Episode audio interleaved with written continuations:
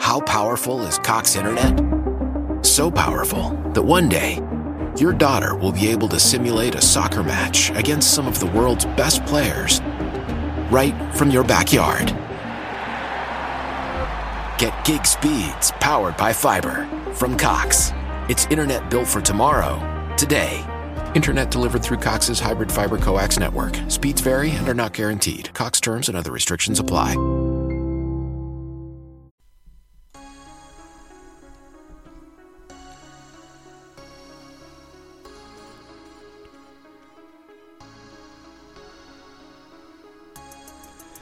All right, thank you for tuning in to Chomping at the Bit. This is episode 14. And on this episode, we're going to go ahead and take a look at week three in the NFL. Going to recap it. So, like I do every week, I'm going to pick the three teams that impressed me this weekend. And then on the flip side, the three teams that have me scratching my head. Then we're going to take a look at the Monday night game that just happened between the Ravens and the Chiefs. And looking at that matchup, we're going to talk about, you know, there's a lot of uh, analysts out there trying to throw around that Mahomes versus Jackson is going to be the next Brady versus Manning rivalry. So I'm going to take a look at that and see whether that's a good comparison or not.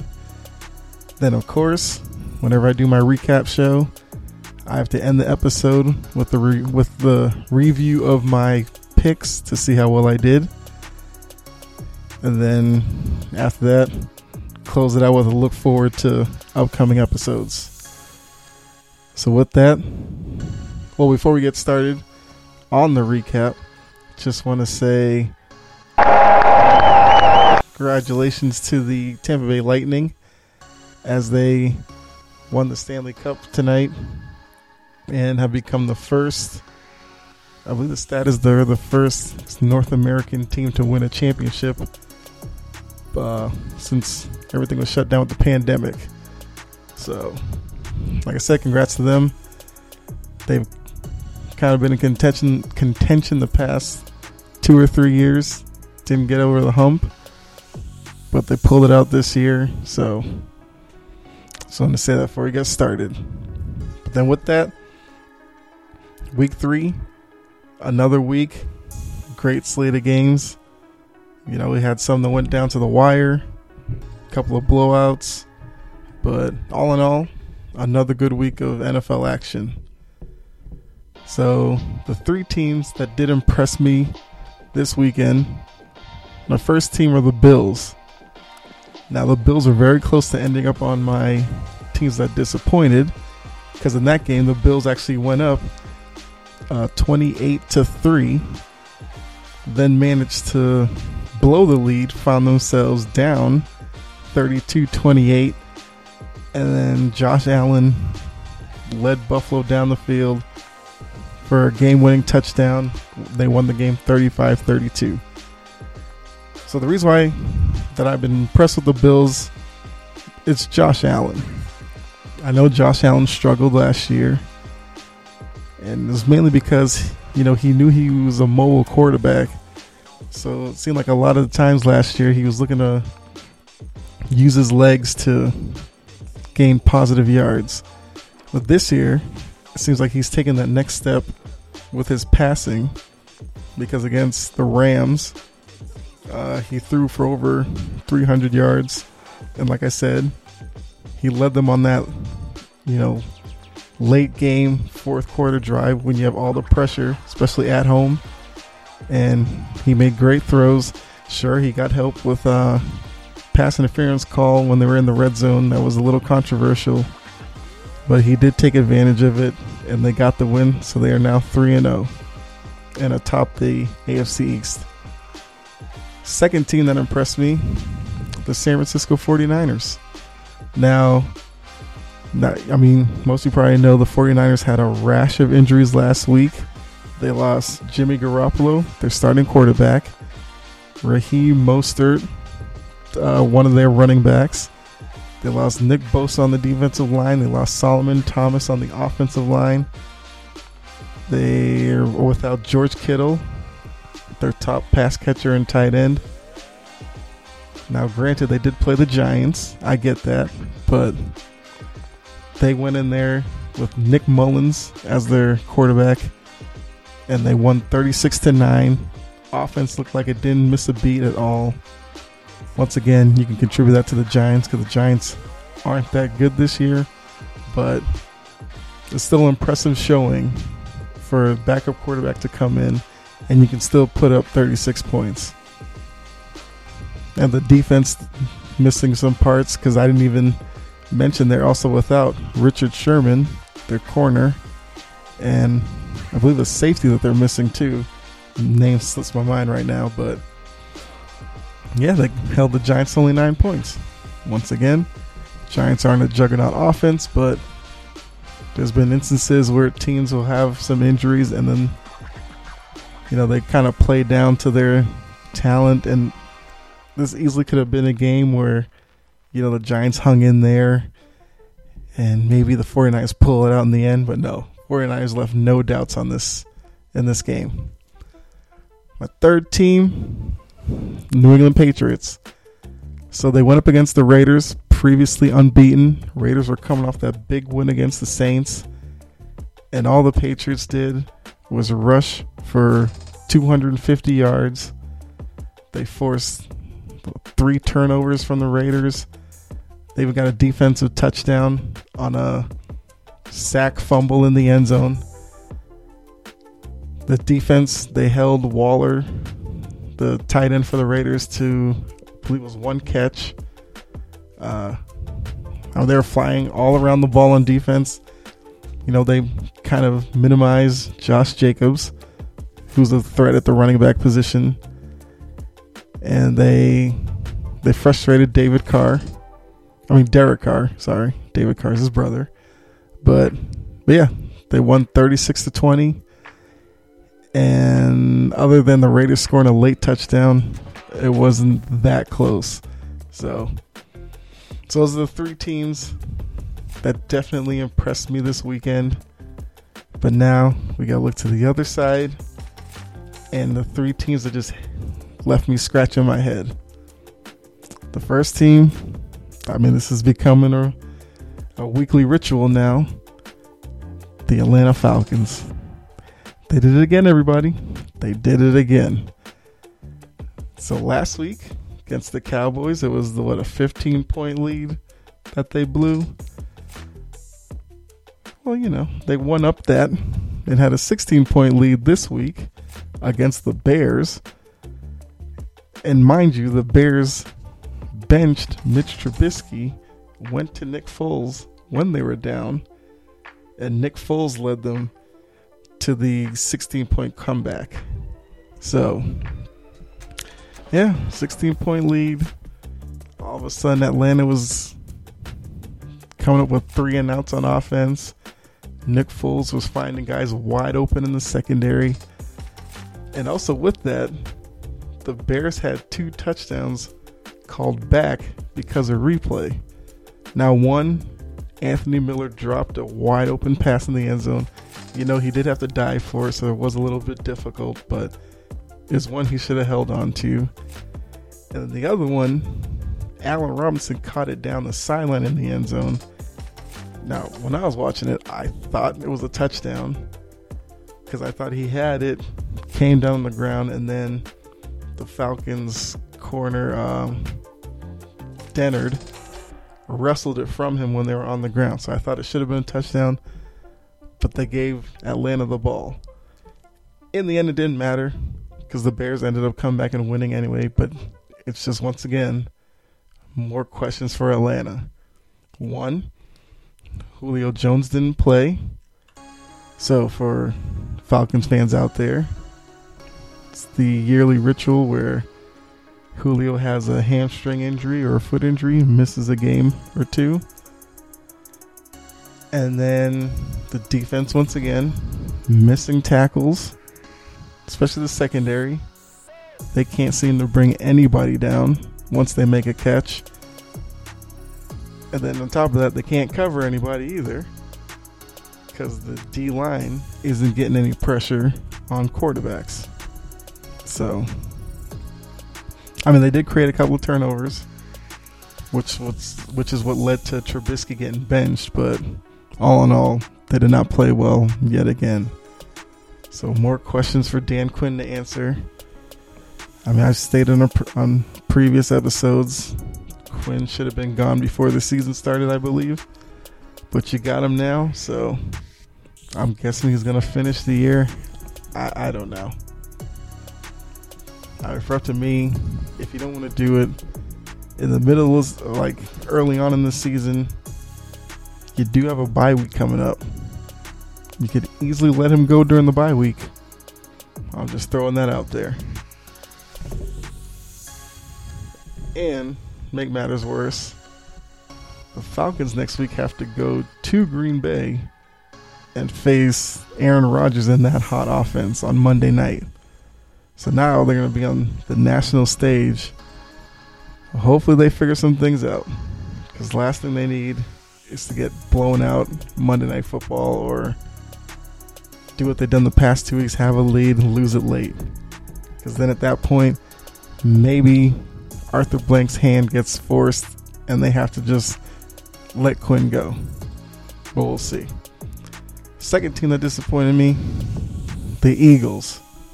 I don't know how many of you watched that game, but so basically what happened was the Eagles Bengals went you know down to the end in the fourth quarter, ended up tied at 23. They get into overtime. Neither team could do anything offensively until like the last 20 seconds when the Eagles had the ball. They were within field goal range. Mind you, like the back end of field goal range. But their kicker, uh, does have a strong leg. So they came out to kick a 59 yarder, which, like I said, he does have the leg for it. And as only the Eagles could do, uh, one of their linemen jumped offside, five yard penalty. So now it becomes a 64 yard field goal. So you're a team that's 0 2. You have a chance to kick a 64 yarder. There's only, at this point, I think there's only like 15 seconds left. So what would you have done? I was watching, I was like, you might as well just let him. Either you let him kick the 64 yarder, or you go for it on fourth down, see if you can pick up the first down, and then try to kick the field goal. The Eagles did neither. They punted the ball. So clearly, at that point, they're playing for the tie. And of course, once the Bengals got it, they couldn't do anything with the ball because at that point there was like seven seconds left and they were deep in their own end. But yeah, I, I don't understand what the Eagles are doing there. It seemed like a simple choice for me. I mean, I would have let him kick it because I, I've seen Elliott kick long field goals. He has the leg for it. But like I said, if you weren't going to do that, then you have to go for it on fourth down to at least try to play for the win. You don't play for a tie. Nobody ever does that. So, and it, but luckily the Eagles are in the NFC East. They are 0-2 and 1. But the leader of that division are the I guess Cowboys and Washington at 1 and 2. So nobody's exactly running away with that one yet. The Eagles' season is still, you know, somewhat up in the air right now. If they can turn it around, they can find themselves on top that division in a couple of weeks here. If not, who knows? Because between the Giants, Washington, and Dallas, who knows what those three teams are going to look like? And the final team that has me scratching my head the Ravens. I get it. The Ravens are 2 0, were 2 0 coming into the Monday night game against the Chiefs, another 2 0 team. As you know, people said, arguably, arguably the top two teams in the AFC, if not the NFL. So, as I sat down to watch this game, I was expecting it to be, you know, either a back and forth kind of shootout game or You know, tightly contested, game down to the wire. Ball in either Mahomes or Jackson's hand with a chance to win it. Well, that didn't happen. The Chiefs looked like the much better team, absolutely dominated the Ravens. And by the end of the game, they threw up Lamar Jackson's stats, and it wasn't pretty. Lamar Jackson threw for 97 yards. He is the quarterback, so only throwing for 97 yards. That tells you your, that tells you the story right there. And then rushing yards, he had 84 yards. So I guess the fact that that game was only 34 to 20, maybe have to give Ravens some credit. I don't know, but but yeah, just watching it, 34 to 20 doesn't even do that game justice. It was not that close. I mean, yes, that's still two touchdowns, but if you watched that, you would have thought the Chiefs were up by four touchdowns.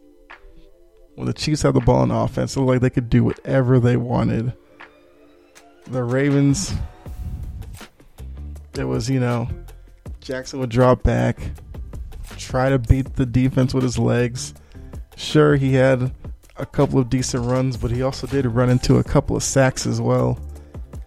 Uh, he he was, you know, a little bit off on some of his throws downfield, which I think I said in the last episode was the Ravens' best chance at beating the Chiefs was to establish the run, do some play action, and try to beat that Chiefs defense over the top with, you know, Hollywood Brown or um, Mark Andrews, their tight end. Now, Andrews did have a drop in the end zone, which would have been a big play in the game, but he did have to lay out for it, so, you know, it wasn't, you know, like an easy pass that he dropped, but it is a play that he don't that he normally does come up with, so it's still a drop. But um, but yeah, not to say the Ravens can't be there in the end in the AFC. It's like, you know, this could be a look ahead to what the AFC title game might be. But watching the Ravens tonight, it's not, you know, set in stone. Because now other teams in the AFC are looking at it as okay, so if we meet the Ravens in the playoffs or even during the year, we see how to beat them. Stop their running game force Lamar Jackson to beat with, beat you with his arm, which was kind of the playbook going into the year. But you know, when the Ravens won their first two games, you know, it was looking like maybe their offense had turned the corner. But tonight, going up against a good Chiefs team, it was obvious that Jackson still has some improving to do in terms of accuracy. Uh, the Chiefs, I mean, the Chiefs are the Chiefs. Mahomes hit all of his weapons. They put up points. Uh, Edwards Edwards Helaire Why? Why? If you Why? have T-Mobile 5G home internet, you might be hearing this Why? a lot. Why? Every time your internet slows down during the busiest hours. Why? Why? Because your network gives priority to cell phone users. Why? Good question. Why not switch to Cox Internet with two times faster download speeds than T-Mobile 5G home internet during peak hours? Okay. Stop the whys and visit cox.com slash 5G home for details. T-Mobile prioritizes certain T-Mobile phone users over home internet users during times of congestion. How powerful is Cox Internet? So powerful that one day, your daughter will be able to simulate a soccer match against some of the world's best players right from your backyard. Get gig speeds powered by fiber from Cox. It's internet built for tomorrow, today. Internet delivered through Cox's hybrid fiber coax network. Speeds vary and are not guaranteed. Cox terms and other restrictions apply. Ran the ball effectively, and the defense, you know, did enough to win the game. So, so those are the three teams that had me scratching my head, and the three teams that impressed me. But now I want to look into, I guess, an interesting topic of because with the Monday night game, of course, it became the marquee matchup of Patrick Mahomes. Remember, don't call him Pat Mahomes because if you watch the game, his mom like tweeted out to ESPN that uh, they needed to stop calling him Pat Mahomes, which Mahomes did explain at the end of the game that his dad is Pat, he's Patrick, so yeah. But it was a little funny moment in the game. But yeah, so they're kind of touting the matchup as Mahomes versus Jackson. And if you put up both quarterback stats, that was like a first round knockout if it was a boxing match. Because Mahomes threw, I believe, for over 300 yards. As I said, Lamar threw for under 100 yards. And you put that together, you end up with a two touchdown loss by the Ravens. So, so yeah, so looking at that, they were saying that it's the next, I guess, incarnation of Brady versus Manning. And as I was watching the game, it had me thinking, is that even the right one? Is Mahomes Jackson even on Brady Manning level?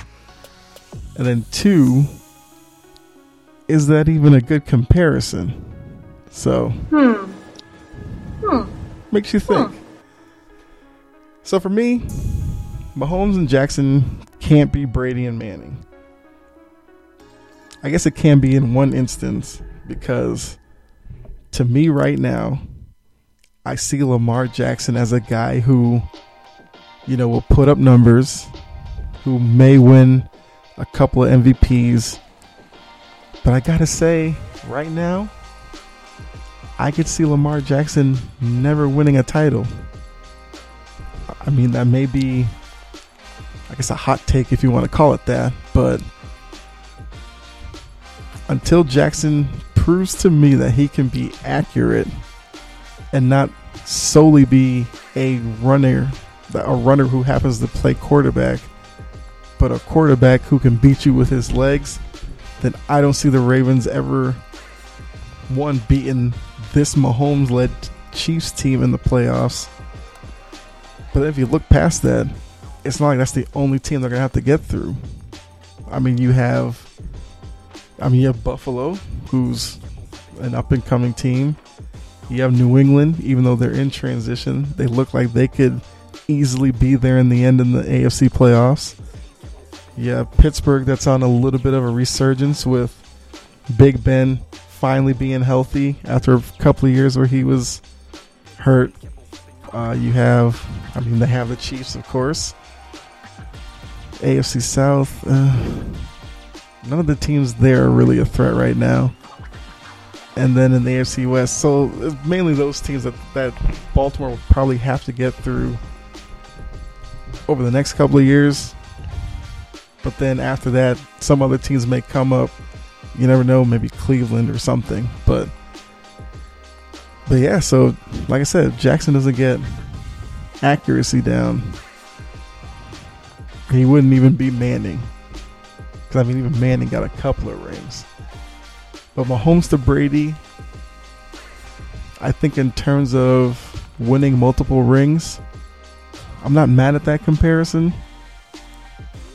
Because depending on if the Chiefs can keep all of these weapons around Mahomes. And you know, of course, the wild card with anything are injuries, but as long as the team doesn't get decimated by injuries or free agency, it's not wrong to think that Mahomes could lead the Chiefs to. I mean, he just signed with a 10 year deal in Kansas City. He's already won one. So over the next 10 years, would it be crazy to think Mahomes could get two, three rings? I don't think so. So if you were to do that, it end up with like three, four rings. I mean, yeah, you know, Brady has six. Hope he's hoping to get seven with Tampa Bay, but we'll see about that. I can see you put him in that conversation. But, but yeah, so I think the Jackson side of this so called rivalry needs to step his game up. because it's not really a rivalry until Jackson can consistently play well against the Chiefs. And that's something he hasn't really done so far in his career. But then also watching the game, one thing I was noticing was I think Jackson may actually be, even though he's still young in his career, Jackson may be at kind of a crossroads in his development. Now, follow me on this one. But when I watch Jackson now, I see Mike Vick in him, where I mean, you Falcons Falcons fans remember Mike Vick from before Matt Ryan, where Mike Vick would be electric, making plays with his legs. He would, you know, split defenders, juke linemen. Next know, you blink, he's 30 yards down the field. But with that injuries. And those injuries are kind of what hurt Mike Vick's ability to win a ring. I mean, he had a couple of playoff runs where uh, maybe they could have, you know, pushed for a Super Bowl title, but it just didn't happen. Not to say Mike Vick wasn't a great player, but you know, he would have he would have done a lot more for himself if he could have gotten the Falcons to a Super Bowl and win it. So for me, I think what Jackson needs to do to take it to the next level is he needs to try to emulate Russell Wilson. Now, as I as I have said on like each of my NFL episodes, I think Russell Wilson is the second best quarterback in the league behind Mahomes. I think it's not even close. I mean, yeah, you have the, your Aaron Rodgers people. I mean, some may still throw Tom Brady in there. I only knock Brady down because of his age at this point. But if Jackson can, like I said, at that uh, crossroads in his development, if he can kind of stop going down the Mike Vick road and kind of turn it to Russell Wilson, he'll be much better off. And by that I mean, like Russell Wilson can beat you with his legs. The thing is, he doesn't want to. Like, he wants to scramble around to throw the ball deep. And if you've seen Russell Wilson throw the deep ball, he throws probably the best deep ball in the NFL. He throws, you know, high arcing passes to let his receivers run underneath them, catch them in stride, and run into the end zone. I mean, not to say Russell Wilson doesn't make bad decisions from time to time, but I mean, all quarterbacks do that, so that's nothing new. But, but I think that's the part of Jackson's game that if he were to ever, you know, prove it to Russell Wilson level, then you can talk to me about that rivalry being Brady Manning. Because the thing about the Brady Manning rivalry was, even though Brady has six, Manning has two rings. But when they were in the AFC together, I mean, you had several years where the representative was either Brady and the Patriots or Manning and the Colts, and then later on Manning and the Broncos. So every year you knew that one of those guys was going to come out of the AFC. So right now, sure, it may be like that, but I just feel like it's to always be Mahomes if he has to face Jackson. I just don't see anything in Jackson right now that gives me any proof that he can beat Kansas City in a pressure packed situation of a playoff game. Like I said, he's still young in his career, he still has time to grow.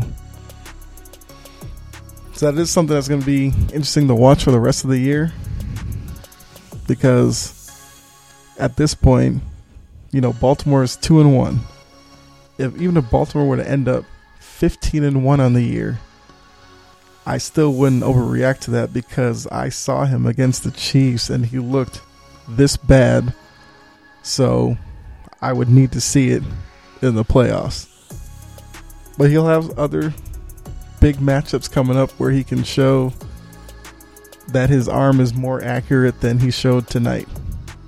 So, so I wouldn't go as far as to call it that rivalry yet, but I'm not closing the book on it either. It's open. There's still a chance to, you know, beef up the the proof to make it the rivalry that it is. So that's kind of looking back at week three in the NFL. As I said before, it was another great week of NFL games. Now you're starting, I mean, it's only been three weeks, but you're starting to see your good teams show it on the field.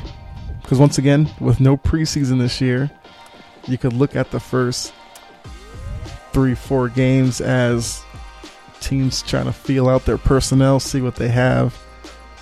So you're starting to see your good teams show it out on the field and separate from your mediocre teams. And then the teams that are in the middle have serious questions as to whether they can make their self, you know, make their way up into the to the top half of the league or if they're going to sink to the bottom half and worry about draft picks. But speaking of picks, we have to get into my week three picks. And we got to see how well I did. So last week, I went two and four, which was a terrible week.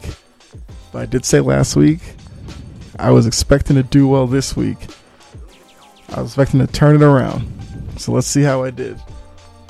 So the first game, if you don't remember, I picked the Falcons as a three and a half point favorite over the Bears, as I spoke about in the teams that scratch my head.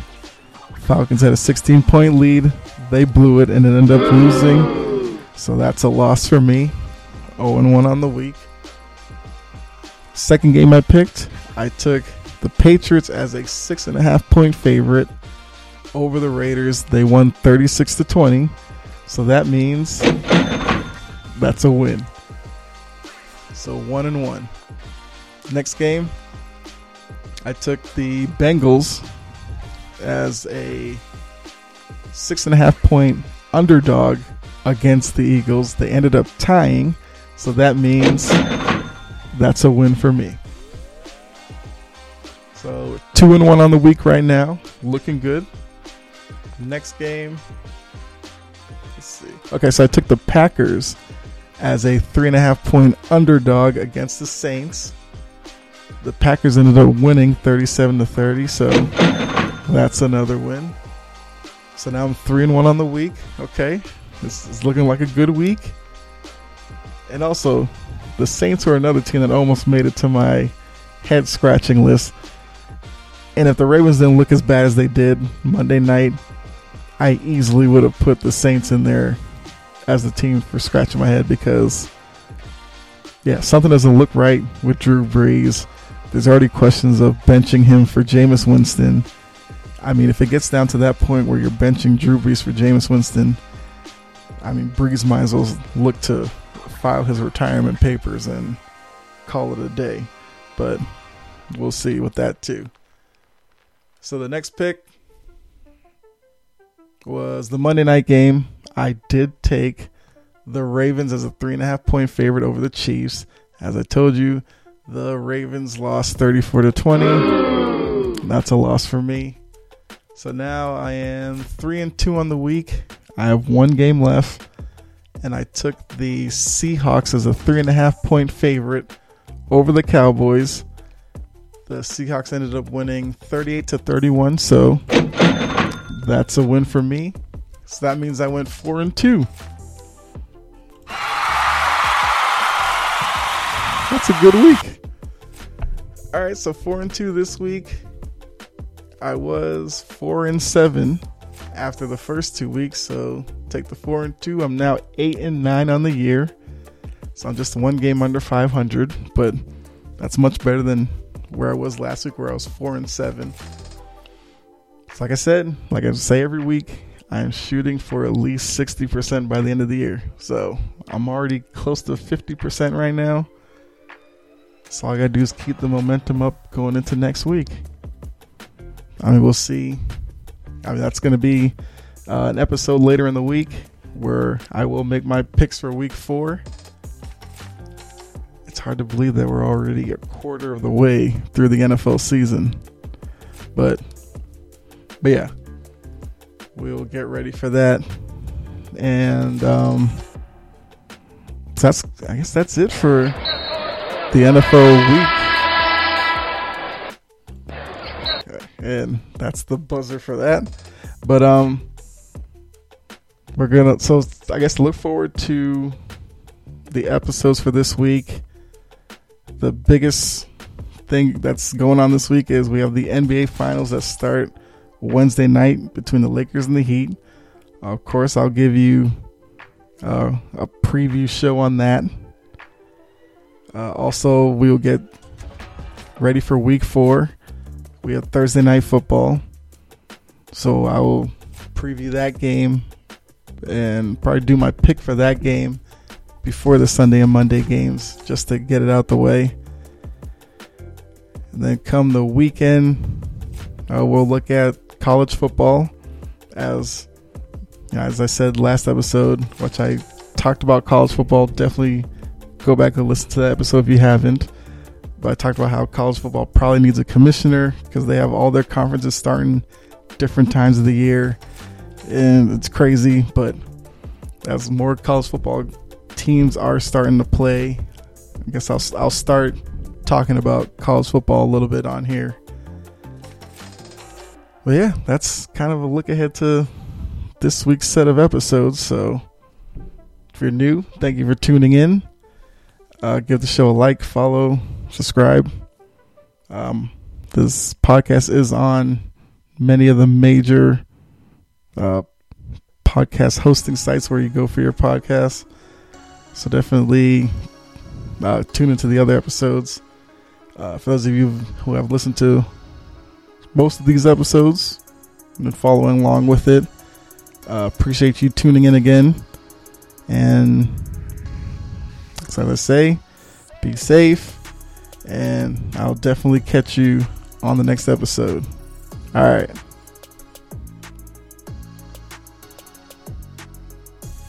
This episode is made possible by PwC.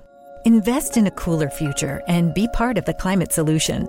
Critical challenges require critical thinking, and that's why ESG is part of the new equation. Learn more at thenewequation.com.